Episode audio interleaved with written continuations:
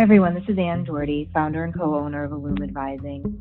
Today, I'd like to welcome all of you, our listeners, to this very special edition of Current, our podcast at Illume. This is the first in a series of weekly conversations that we are having as we all collectively navigate how to move forward and adapt in light of the novel coronavirus, and specifically how it will impact the energy industry and the work that we're doing.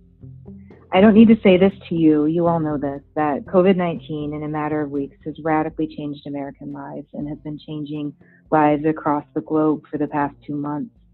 And more than any crisis that I can think of in recent history, this fast moving virus has really shaken our sense of safety and security and well being and really changed the way that we move through space and are able to connect with our loved ones and essentially has collapsed the lines between our work life and our home life and um, in all of this uncertainty has taken away in some ways the things that we typically lean on, like our ability to connect with one another or give a hug to a sick family member. So wherever you're listening from, and whatever you're doing, I really thank you for taking the time to listen to this. We hope that it provides some food for thought, maybe a little inspiration. And um, we also hope that you and your loved ones are staying safe and that you're spending time and taking time to connect to those you care most about.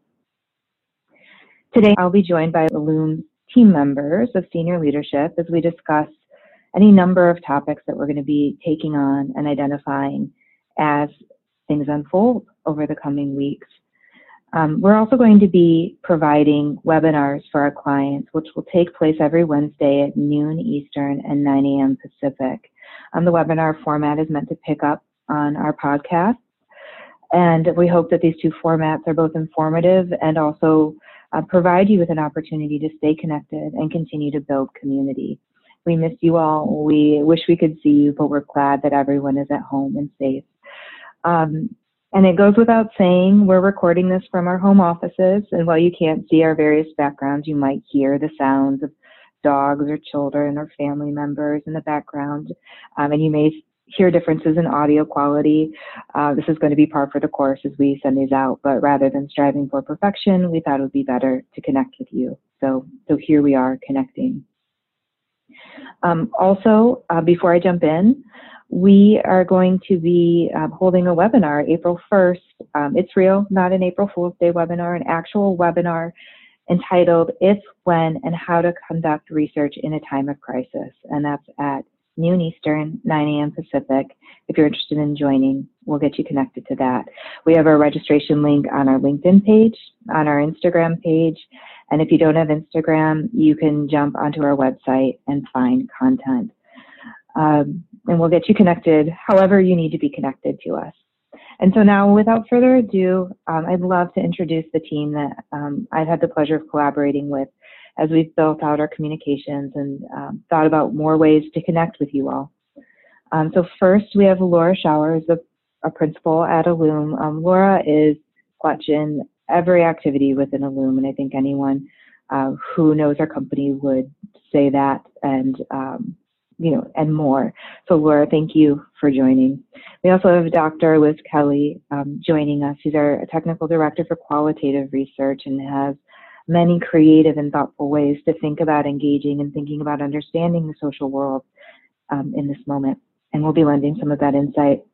We also have Amanda Dwelley, who's a technical director for quantitative research at Illume and has also been um, busily on every single webinar that's out there and, and reading legislation and paying attention to what's going on in the world and how we're measuring things. And I'm excited to have her perspective and last but not least, Jess Rivas, who's our Senior Managing Director at Illume. Um, Jess has her hands, like Laura, in almost all of Illume's activities and is also, um, like our entire team on this call, very clutch in um, our day-to-day operations. So thank you all for joining our podcast. I'm really excited to have you here. But before we jump into the questions that I have for you, I would love to start the conversation by very quickly going around the room, so to speak, and taking the temperature. So how are you all doing? Today? Ah, this is Laura. I'm doing great. It's sun shining in Wisconsin, it's probably been a full week since we've seen the sunshine. So on this great day, I'm doing great. Um, and just really appreciating the focus and being able to be here today. I'm so glad to have and you. hello, everyone. Oh, hello, everyone. This is Jess. I'm feeling okay. Um, we are just taking it one day at a time in our house. Um, and today, like Laura, I feel really grateful to be a part of this conversation. And I would feel very grateful to receive some of that sunny weather here in Portland. We're in um, consecutive weeks of super rainy weather. Oh, that's tough. It's tough. Well, welcome, Jess. This is Amanda. I'm in Maine where we're getting a slushy, snowy mixed day. I'll take the sun as well. Um, I think I was doing well getting into a new routine, but you know, do have some family things that I'm sure everyone is weighing right now. I have a 95 year old grandfather who's alone um, in his home in Connecticut. He's been very good at self isolating, but he's getting very, very bored. Um, in Connecticut, as you might know, is um, a very hard hit state right now and is going to be short on hospital beds soon. Um, he wants to travel by himself to Maine, um, where um, the case count is currently somewhat low, though um, growing exponentially um, and then you know interact with our family who has not been as good at quarantine and self-isolating. So really trying to figure out what to do with that specific scenario, and I really wish there were a hotline or helpline to call to have someone um, help weigh the pros and cons and risks of something like that. Yeah, it's tough. That is very tough. Um, and Liz, how are you doing? Oh, I got dropped. I was this on... is why I dialed in. Go ahead, Liz. How are you? I'm um, doing okay. I'm in the DC area um, on the Virginia side, and I'm we are having some sunny weather that I would love to share with those of you in cloudy and uh, snowy, rainy places. Um, and the cherry trees are beautiful and oh. in bloom. It's gorgeous. Um, but our governor just ordered a stay at home order this afternoon. And, you know, one of the things I, it was interesting for me because on the one hand, I was like my experience of this as a researcher and as a person, I was like not surprised and sort of expected it, but then still hit with it and felt really sad to hear this, but also, of course, like glad that public health things are uh, being enforced, um, and also really confused because when I was looking at this, I thought, but isn't this what we were supposed to be doing anyway? And where does like just feeling really confused about the guidance and what the differences, these differences between um, recommendations versus uh, an, an order and lockdown versus shelter in place versus stay at home versus safer at home. And there's all these this language that's circulating and a lot of un- lack of clarity. And like Amanda, I wish there was some sort of um, way to understand and navigate this. So I feel like mm-hmm.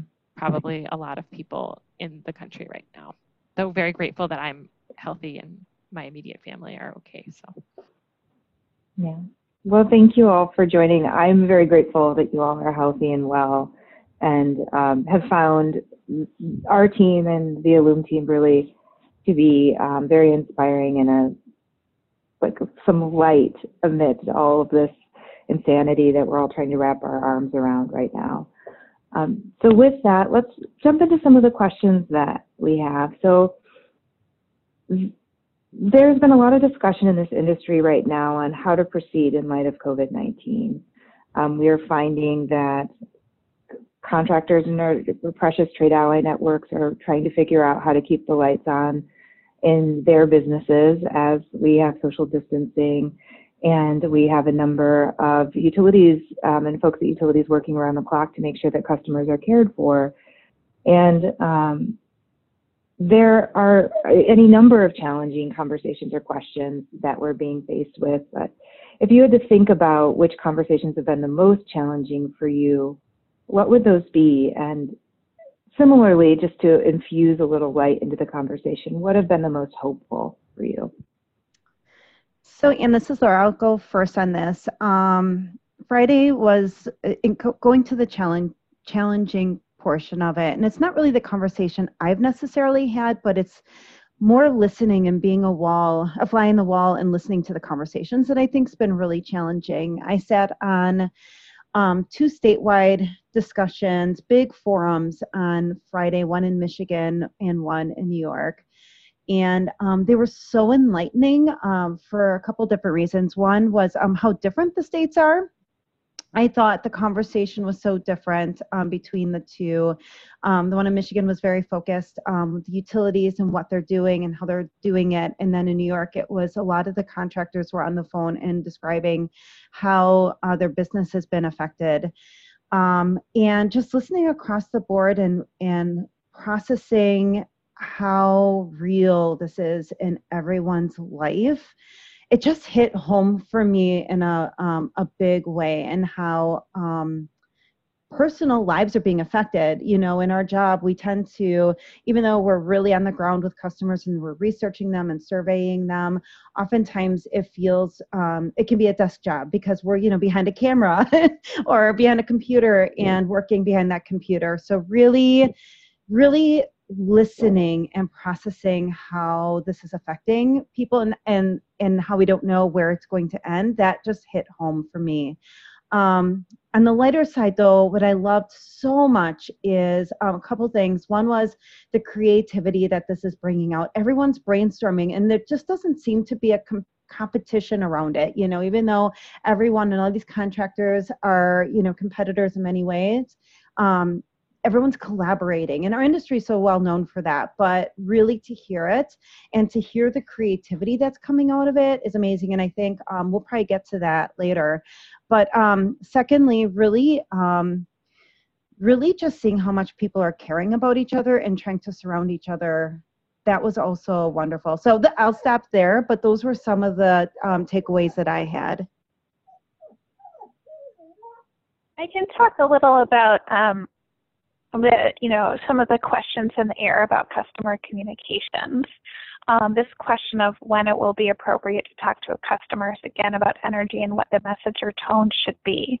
Um, I think we're seeing, you know, most utilities have already sent out communications about suspending disconnections, um, starting to send communications about bill payment and assistance. I think in the short term, many customers are definitely going to care more about payment options than making upgrades to lower their energy use in the next few months. And as we've all seen, there's basically been a discontinuation of any communications not related to those kind of core services. So I think one question is whether you know any of our prior kind of business as usual communications and energy efficiency messages will be appropriate or whether they really need an overhaul. I had an interesting conversation about the home energy report program last week, um, we set up a call to discuss how to modify or tweak the home energy report content and messaging for the spring cycle, um, knowing that we needed to acknowledge what people are experiencing, especially um, that a lot of people's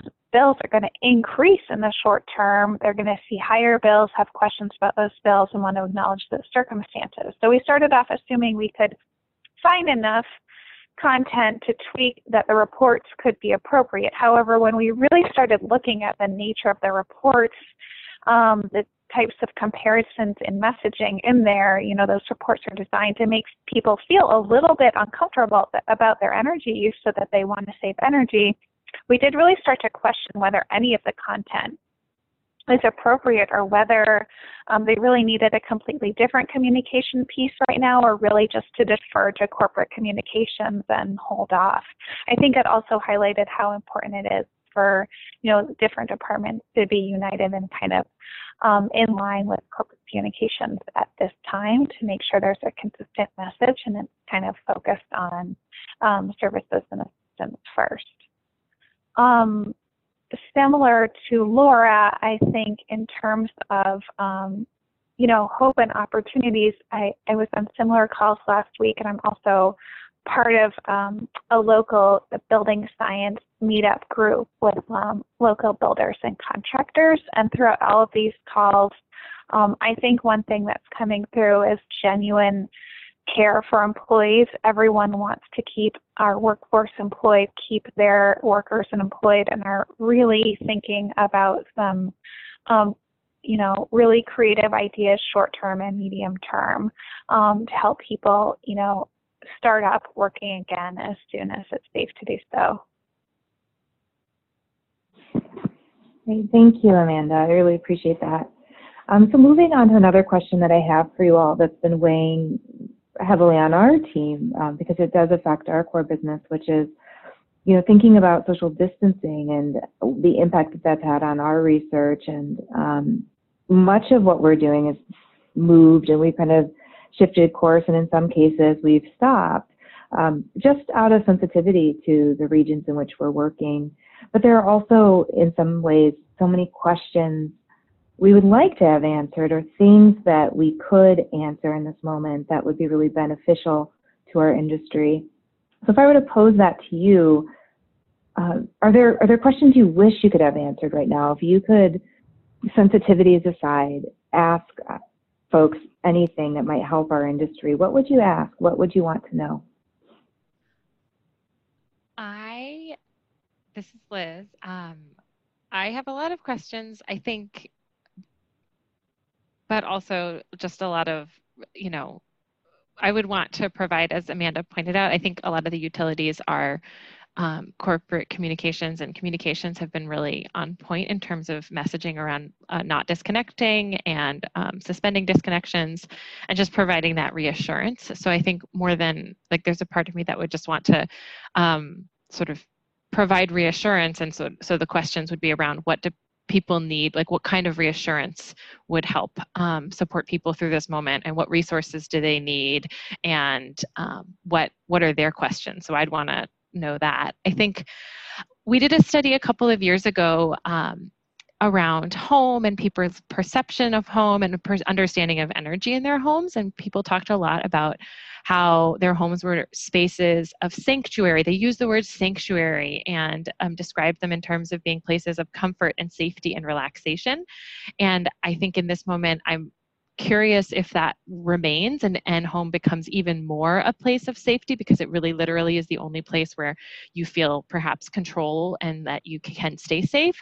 Um, or if that sense of sanctuary shifts as people don't feel that they can leave and there might be feelings of, of being trapped. Um, and and i think that there this is another question and not really a question for our industry but i think i'm you know not everyone's relationship to home people sometimes there's people who are house like insecure in housing um, but or situations of domestic violence. So home what home means for people um, isn't always the same. And so just thinking through those dynamics um, and how to support people through this uh, really challenging moment. This is Jess, and I I so feel so aligned with Liz and and where her questions lie. I think um, if I could know anything in this moment, I think it would you know start with wanting to understand how people are really feeling right now, um, where their biggest pain points are, you know, daily or weekly, um, and what, if anything, brings them comfort. I think that would be really beneficial to hear from them. And I think Liz got at that, like in terms of reassurance. Um, I think I'd also be so curious to understand where they're getting information from and um, where they feel like there might be communication. I think Liz's, um, you know, uh, personal story at the beginning of this chat about um, be, feeling a little confused about what her statewide you know, shelter in place order means coming after the federal guidance. I, I think there is a lot of confusion. Um, I know here in Oregon, we received a shelter in place last week, and I think we felt similarly confused even about what was and wasn't included in that order in terms of what businesses would remain open and what wouldn't. Um, so I'd be really interested to know um, where where customers are getting information from and and again like where there might be holes in that communication because I think that's a place where um, our utilities can, I think, um, continue to lean in and provide um, what they've always been so good to provide, which is kind of consistency. Um, if it's somewhat out of sight and out of mind, it, it's consistent and it's there.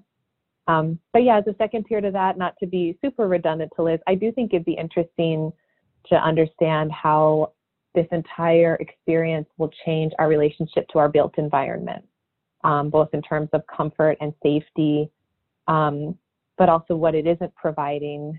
Um, and then, you know, that extends, our built environment extends to the infrastructure that enables it. And, you know, one of the large things that I know is a differentiator in this time is people's access to um, internet. And I just really would want to understand for those who do not have that at all or consistently how they're making do um, because I just think that is such a tremendously different experience. You're both, um, I mean, absolutely right, of course, Jess and um, Liz. This moment is really causing us to sort of understand our environments differently, but also the resources that we have available to us and bringing those things, those, those disparities into focus, to very clear focus. Um, you know, as we think about learning in this moment and ways that we might be able to learn from the public, are there ways that you would recommend to our clients or to others who are interested in learning in this moment um, to uh, ways you would recommend gathering insights without directly contacting people, remaining sensitive to maybe that contacting them isn't the best time, but how might we learn from people through other means or other ways? That's such a great question. Um, and we have um, a couple of thoughts and different ideas. So, for instance, we've looked at social media scans and Twitter analysis. Um, and so it's possible to do a sentiment analysis or a topic analysis of what topics are trending on Twitter um, around the utilities or around other um, topics of interest. And we've done this around hurricanes and other in other moments. Um, so I think that would be one place to start um, as people are uh, posting on social media. I think there's also a lot um, potentially to learn from call center staff who are fielding calls. And so, to the extent to which the utility um, can, you know, investigate our clients could investigate what their csrs are hearing um, or the questions that are coming in through online kind of support and and um, other other feedback mechanisms. Um, and we've also heard that cams on the commercial side the key account managers are working um, are in still in touch with their customers to connect their customers about what their needs are and how they're doing and i um, so I think that there's a lot of um, opportunities to to gather from the second like secondhand work that um, utility staff or um, implementers are are continuing to engage in.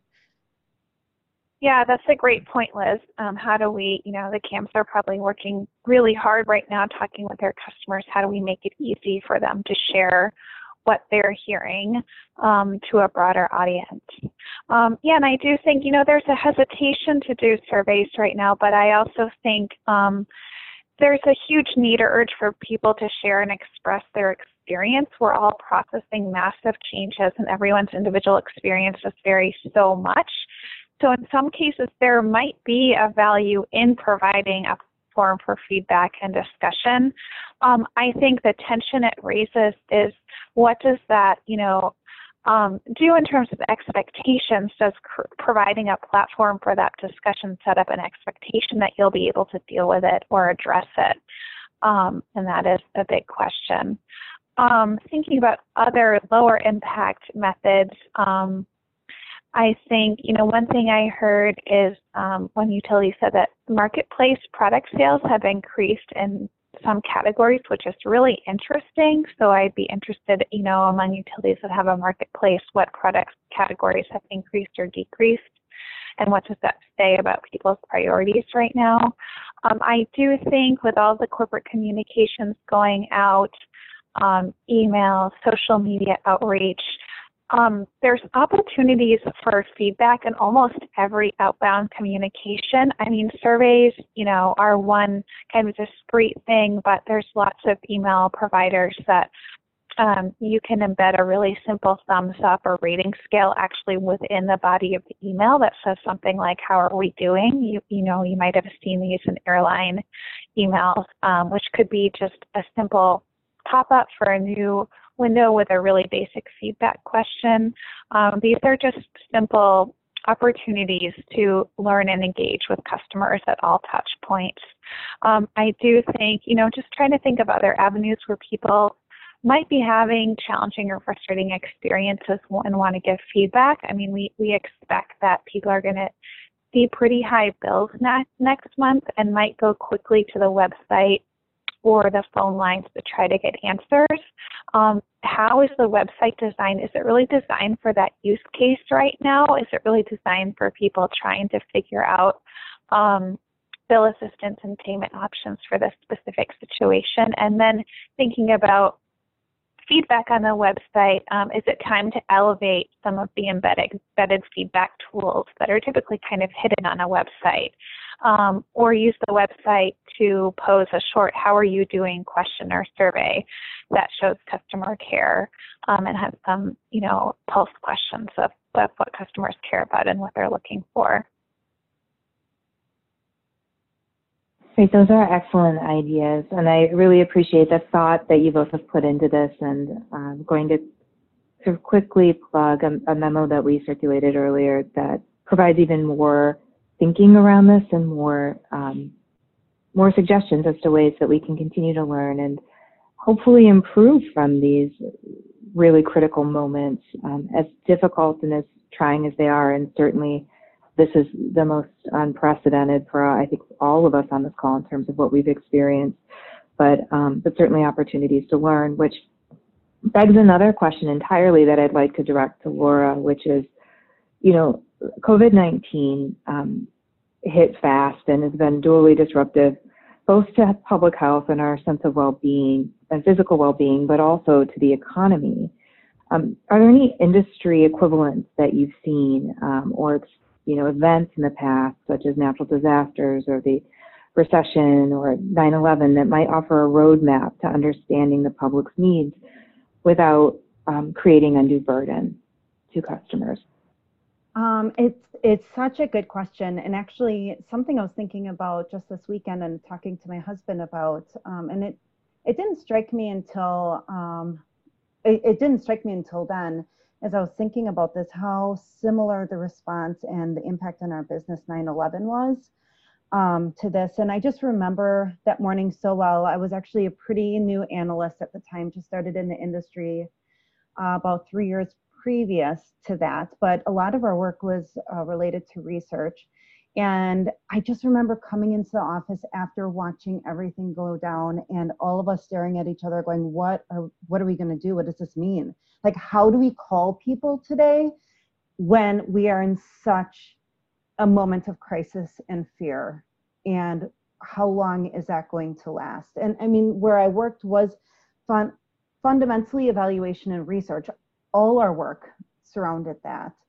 And, um, and it was a day of a new normal for us. I mean, uh, for our entire country and everything. Um, but what I did find reassuring as I was thinking back to that, because there's this moment of while we're in the moment, how is this going to relate to our world? How is this going to relate to our clients? How is this going to relate to business? It took time, but it did. It did. There, even though there's a new normal, we did get back. We did come back, and um, so to me, that was reassuring as I was thinking through it this weekend. Um, now, maybe it, it'll be a different time scale, and we have a whole lot of other issues at play here, but I was, um, that, yeah, that is the biggest one that I could think of that was most relevant to what we're going through today. Mm-hmm. Thanks, Laura. I have a question to follow up on that that you may or may not be able to answer, admittedly which is, do you recall the decision making around it? Like, uh, you know, as a as a leader in, in at Illume, I'm often I often think about what it means to make decisions yeah. under crisis, right? And and how it shapes what we do when we move forward, but also what information we're using, what we're considering, how we are um, scanning our environment to put our best foot forward under uncertain conditions. And I'm curious to know what you observed or what um, what you saw that helped to lead you guys forward at that time as a as a young analyst. uh, I mean, it's very similar to what we've been talking about internally at Illume, honestly. And I do remember it so clearly because um, we were part of, I was part of a lot of those conversations. And it first, and foremost, it was about our people. It was about the people that were affected. How can we respect them in their space? And um, and the answer at that moment says we stop contacting them because their concerns right now has nothing to do with um, their fleets or nothing to do with energy efficiency or nothing to do with um, rebates that they received or at the time we were serving people about um, hunting. So none of that seemed relevant. And we we just made the decision even before our clients had stopped just to stop calling and to wait and see and I think that moment of pause was really helpful because it allowed us to all um, get together with our clients and really think about it, make sure we took the time to put people first um, before business in that space. And and eventually, um, I remember we did a lot of check-ins with them, and it took a, a few weeks. But once kind of that moment, that that peak um, started to subside and people started moving forward with their lives even in that new normal then we knew it felt right that we could keep going. And it, i remember that moment of trepidation of getting up on the phone and making that first phone call and like oh my gosh are we really bothering people? Is this right? But um, we were able to naturally as we felt the pulse of things we were able to naturally move it back into work and it was good. Good. That's that's reassuring to hear. Um, and it's also nice to hear your perspective looking back. Um, and you've, you've called on a term that we are all using lately and asking ourselves, what is this new normal? Is, is this social distancing our new normal? Will I forever be sanitizing everything I touch? Will, um, will I be thinking about my health and my family's health, my, my community's health differently from now on? Um, thinking about um, our work and um, how we are working right now, I'm going to give this to Jess um, to answer, is, um, you know, do you think that any of these shifts represent a new normal for our work? Does it, are there things that have fundamentally changed?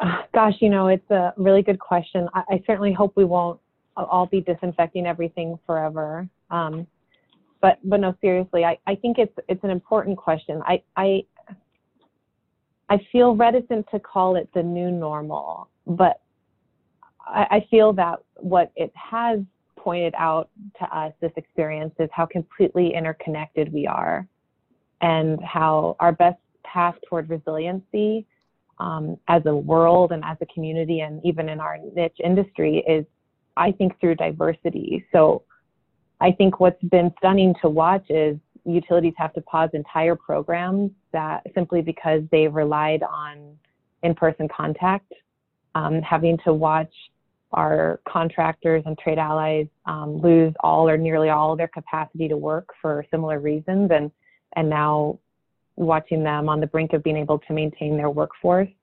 Um, I, I don't know. I mean, I, I would like to think that we'll return to something close to where we were at before, but I guess I would hope that we also take with us the hard lessons learned of um, what over reliance maybe on one modality can create for us, and that maybe what we ought to bring forward with us is a, diversi- a, a diversified view of how we can provide the services we provide a diversified way to um, really every aspect of that and a diversification of our actual offerings so that we can still be doing the important work we need to do when another catastrophic event occurs.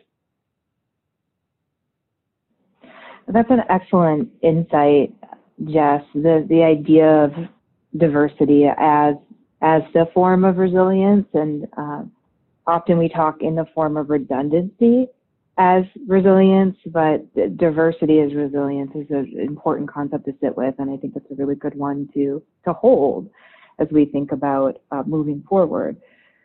Um, so, in thinking about this moment, do you, as we, you know, as we're thinking about how we're engaging customers, do you see any social value in connecting with the public through research, such as providing an outlet or creating a connection?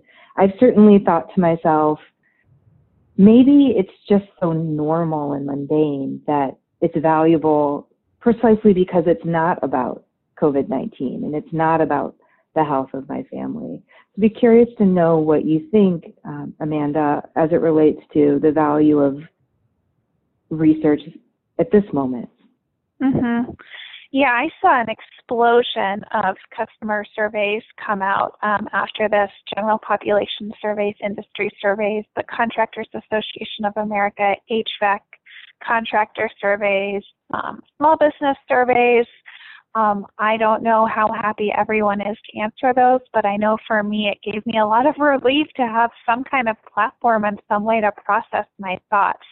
Um, everyone is going through incredibly, um, you know, massive um, changes, thoughts, and everyone's individual experiences are so different.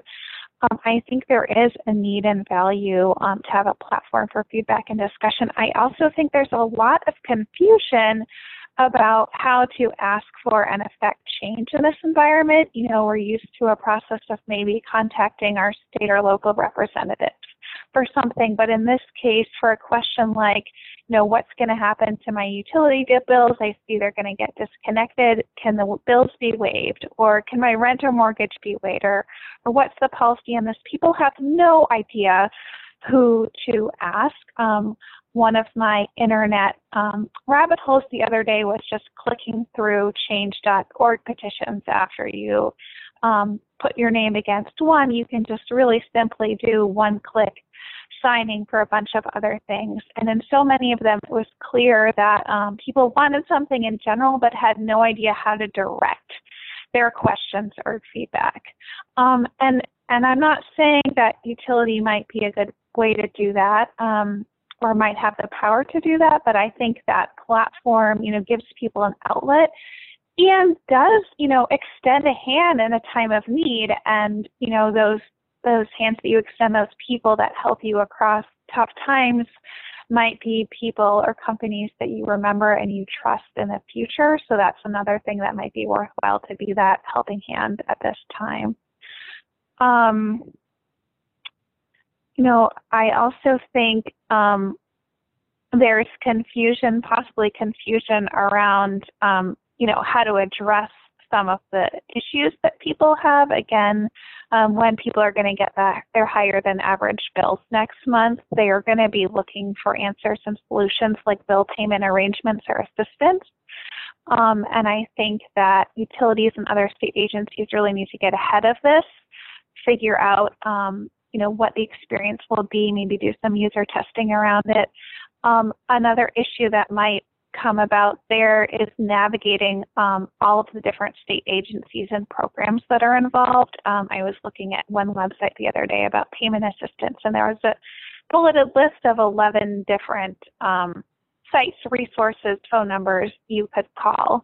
Um, there's a state emergency relief, which might be managed through Health and Human Services. Um, how do people navigate these things? Um, and then I do think in terms of opportunities, what what what opportunities do we have to engage with people at this time when they're really thinking hard about their homes and their bills and their jobs? And i think you know maybe if there are people who really do want to have this discussion right now it could be a good um, opportunity or time for co-design and co-creation um, which i think liz can talk about Thank you, Amanda. Yes, I, I agree that there's so much um, opportunity um, and also need for, um, you know, for thinking through what, um, how to support uh, customers and um, as they're going through this really um, challenging time. you know, we have talked in terms of co-creation or what that might look at thinking about what are the concerns that people have now how those might continue um, so things around health or um, accessibility to Jess's point earlier about internet access um, and we we don't at this time have time for uh, sequential or arm's length research and program design and like the kinds of piloting in a smaller um, at a smaller scale and a longer um, program development cycle but it may be possible through um, through co-creation of getting customers in a in a room, whether real, unlikely real, but um, probably virtual, and working with prototype materials, testing and experience, testing um, providing feedback on messaging, just as Amanda was saying earlier, for instance, with those home energy reports, where maybe it does require a really big shift from a message around sort of um, prompting action through reminding suggesting that customers could do better to a, a message of of here's how we can help or um, providing that sort of uh, sense of security. We're not going to disconnect um, and here's how to help to save. We know that your um, finances are tight in this moment um, so allowing for that uh, customer feedback for again as people as people are interested in participating um, and then creating those messages quickly. That's great, and I think it's um, it's just interesting to think about the benefits of creating space for people to contribute and to feel like they can give back, and you see that happening. And certainly, even within Illume, I think these podcasts, the memos we're putting out, are, are helping us scratch that itch. It's helping us have an outlet um, that is constructive and that feels like it's building something and working towards something in a moment where things do feel out of control and that they're not um, something that we can easily manage day to day, but we certainly can manage to put together a podcast, right? So that's completely within our control and to talk about these things. Well, let's let's think about this moment um, and project forward a year from here, from where we are now. This time next year, how might we look at the information we gained before COVID 19 and the information we're gaining after? What do you think our, our learnings are going to be like? How will they have changed from this moment and into the future? Oh, I'm sorry, I was muted and talking away. Um, okay. All right. Well, I'd like to start, but I, I, certainly feel like I'll need all of my colleagues to come behind me because I think it's such a, a hard question. I think, um, I mean, I guess uh, what I think or maybe hope is that we'll see um, an expansion of the benefits and metrics we capture or we hope for EE to capture and, and the metrics we use to track that progress, um, I, ho- I hope to see those expand to accommodate additional benefits, more benefits than we've ever tried to make, um, to, account for rather. So going beyond energy and power savings, but also, and carbon mitigation and, and stretching farther out into things like health, um, uh, and maybe even, you know, um, connection, you know, broadband connection, other things that just will become, I think, um, I hope meaningful enough that we can, like I said, expand our current framework to ac- accommodate them. I think that's something we'll see. Um, and to my earlier point, I, I, think also that we will understand that we can't over rely on something. Um, I think for, as a longtime evaluator, I felt this way about our over reliance on, you know, the savings from efficient lighting as something we've kind of um, over relied on in the past. And I think, again, I'd like to see us just diversify not only the benefits metrics we're using, but also the um, interventions we're bringing to people and the delivery mechanisms we're using so that we can maintain resiliency um, while we suffer through, you know, future disruptive events. Um, so those are some of what I think. I, I think Laura might have some other good thoughts on that. Yeah, um, Jess, I am coming up right behind you with the whole um, other benefits and thinking um, through that because that to me that is a really important thing. We've talked for so many years around, you know, we look at all these different silos of how we're operating um, and efficiency for what like 20 some years now has been in the silo and we've seen it change and yet we're holding on with a really tight grasp um, to it because there's real value in it but there's value in it from the perspective of a holistic um, societal a holistic um, climate um, water everything perspective is how we need to be thinking about it. Um, and, and like I said, we've been moving this direction in discussions, but something like this is going to force us to move that way in practice. Um, and some of the one of the other things I'm really hoping for looking pre COVID 19 and post is that we start looking at what we're doing from um, a perspective of why are we doing this and it has to have a purpose and it needs to meet a need and what is that and allow ourselves the creativity and hopefully have the policy structure to to um, be able to do that um, and some of the conversations that I've heard around the you know creative way, how can we serve our constituents? How can we integrate health and safety?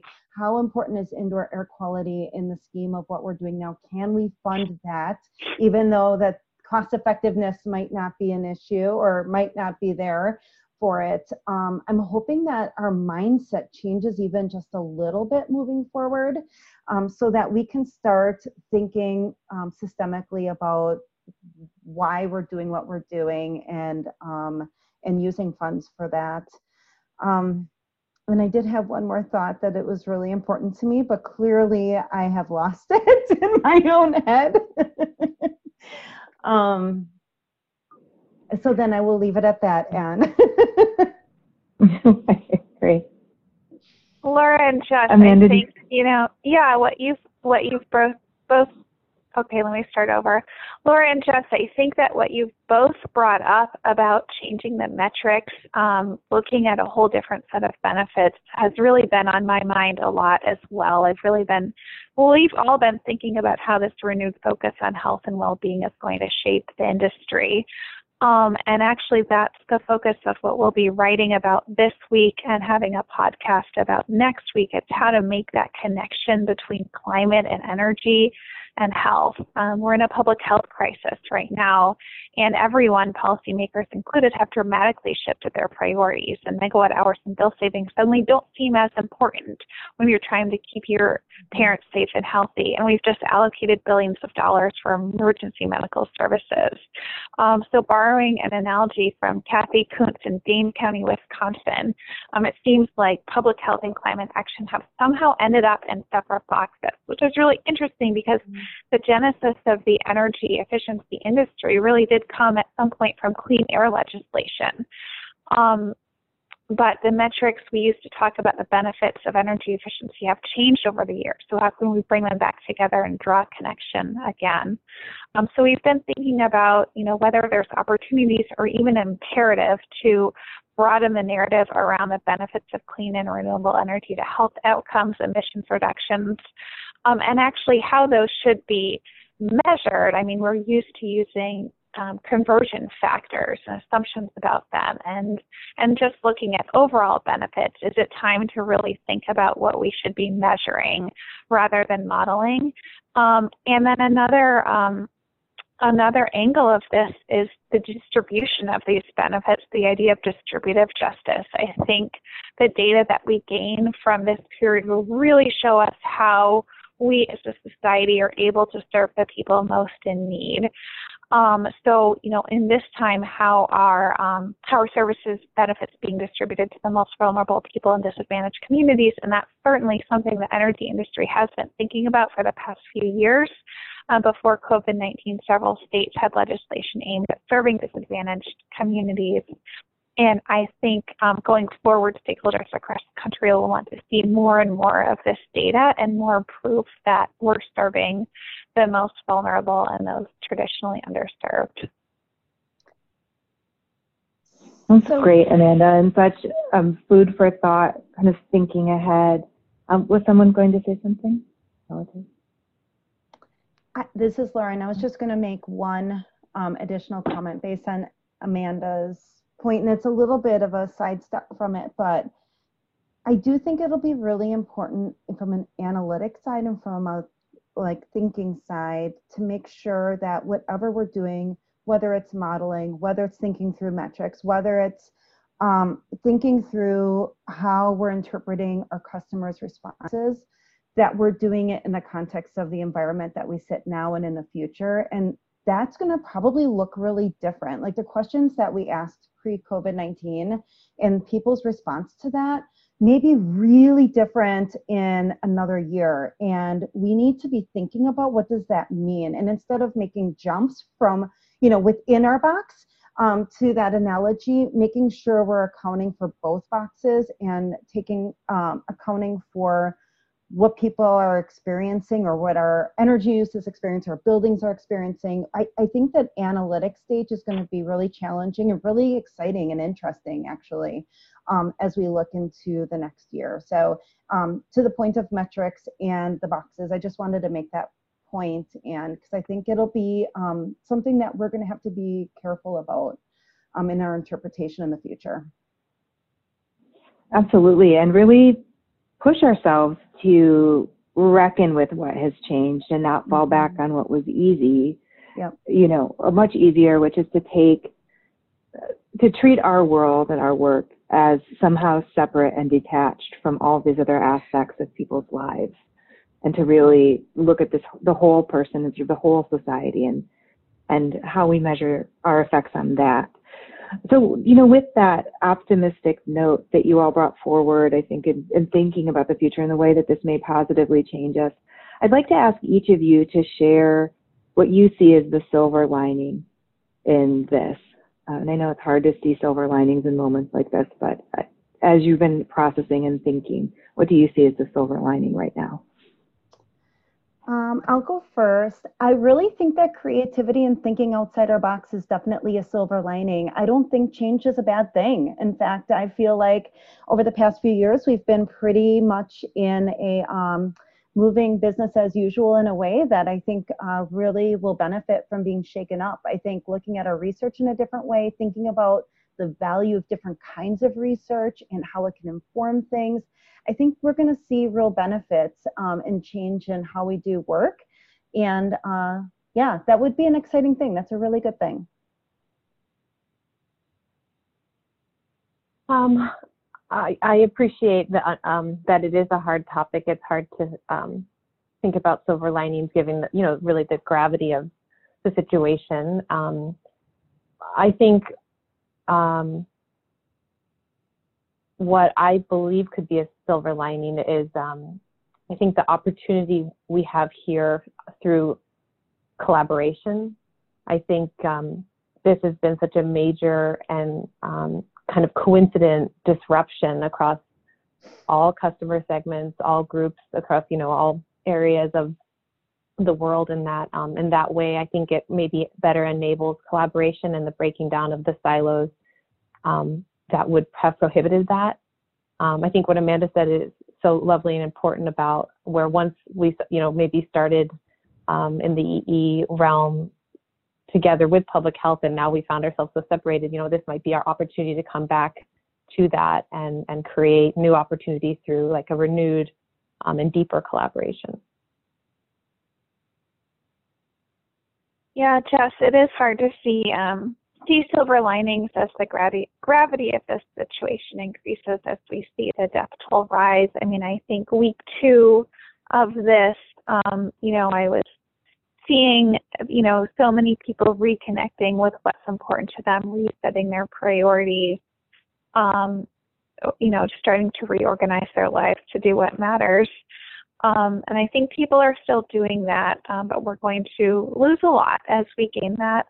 Um, but you know, I do think you know, in terms of how we um, engage, communicate with people going forward, it seems like there will be more of an emphasis on really serving people, really trying to find out what people need and how to serve them with with what's most important to them on, in the moment. You know, not just trying to provide ideas for things they could do if they have extra money, but really focusing on okay, what does this business need to stay in business to keep people employed? What does this family need to be able to pay their bills? Um, and I think that'll be helpful for you know getting us back to what matters most. Mm, thank you, Amanda. And um, and Jess and Laura, I just agree so strongly with everything that you've all um, said. And to echo that, you know, it is really hard to think about silver linings in this moment, but I think that one, the two things that I want to bring forward is that I think that one of the things that's really hardest about this is the ways in which inequalities, social inequalities, are um, really uh, being laid bare. Um, and we can see even things like our team trans- was able to transition to work from home pretty easily. Other people's work does not transition so easily.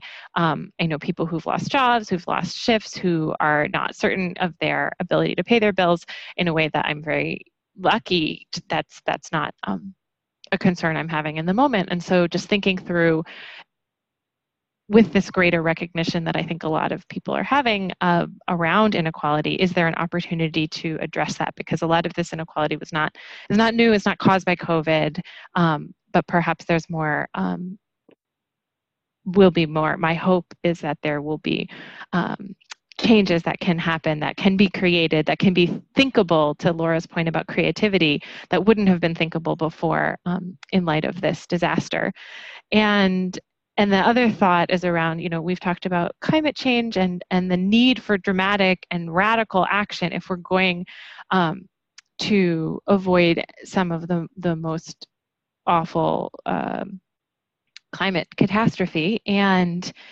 you know we've seen radical and dramatic action in the last two weeks. And not that i would ever have wished for this um, or would wish for this again but i do think that there's something about the changes that you know millions and billions of people have been making that if you had said six months ago this is going to happen i think people would have said that's absolutely impossible. There's no way. And um, and we've made them. And so um, what that means for thinking through addressing climate change i think is um, i don't know. Maybe there's something hopeful Thank you all so much. I really appreciate it. And I do feel like I need to say to you all uh, that I really have taken so much um, inspiration in just the work that you all are doing, the way that um, this group on this podcast has really leaned into this challenge and done so with like incredible compassion and attention to humanity and to the work and to the humanity of our clients and the ways in which they're scared and working hard. And we're all sort of collectively processing what feels like, you know, as we discussed internally at Illume, this sort of shared grief of our changing environment, but but that you've been able to step forward um, with both compassion and vulnerability and um, made the time and the space to have these conversations. And I feel um, in many ways that um, you all are very much my silver lining, and I'm so grateful for you. So thank you guys for being on this call and for taking the time to have these conversations. I appreciate you. So thank you to all of our listeners. We hope to see you next week um, and our next webinar and at our next podcast where we are going to be sharing a memo that we've pulled together um, that will really help our clients think about how our metrics are changing and how the ways that we think about measuring what's important about energy efficiency programs might be changing in light of COVID 19. But also, more urgently for you, um, to provide you with some thoughts on how to triage your ongoing and near term research and evaluation efforts in order to better optimize the findings from your investments while also remaining in compliance with all of the regional and federal guidance that you're receiving in this moment. And we know that um, there's plenty of guidance being issued. Uh, but most importantly, as you've probably picked up from the tone of this webinar, that um, we also remain empathetic and thinking about the needs of customers in this moment and um, really centering them in the decisions we're making about how to move forward and hopefully supporting you in, in making those decisions to preserve all of the good work that you're doing as we move through this. So thank you all. Keep an eye out for these upcoming things. And we really do look forward to continuing the conversation with you. This podcast was created by Illume's production team. Theme music by Blue Dot Sessions. Thank you and see you next time.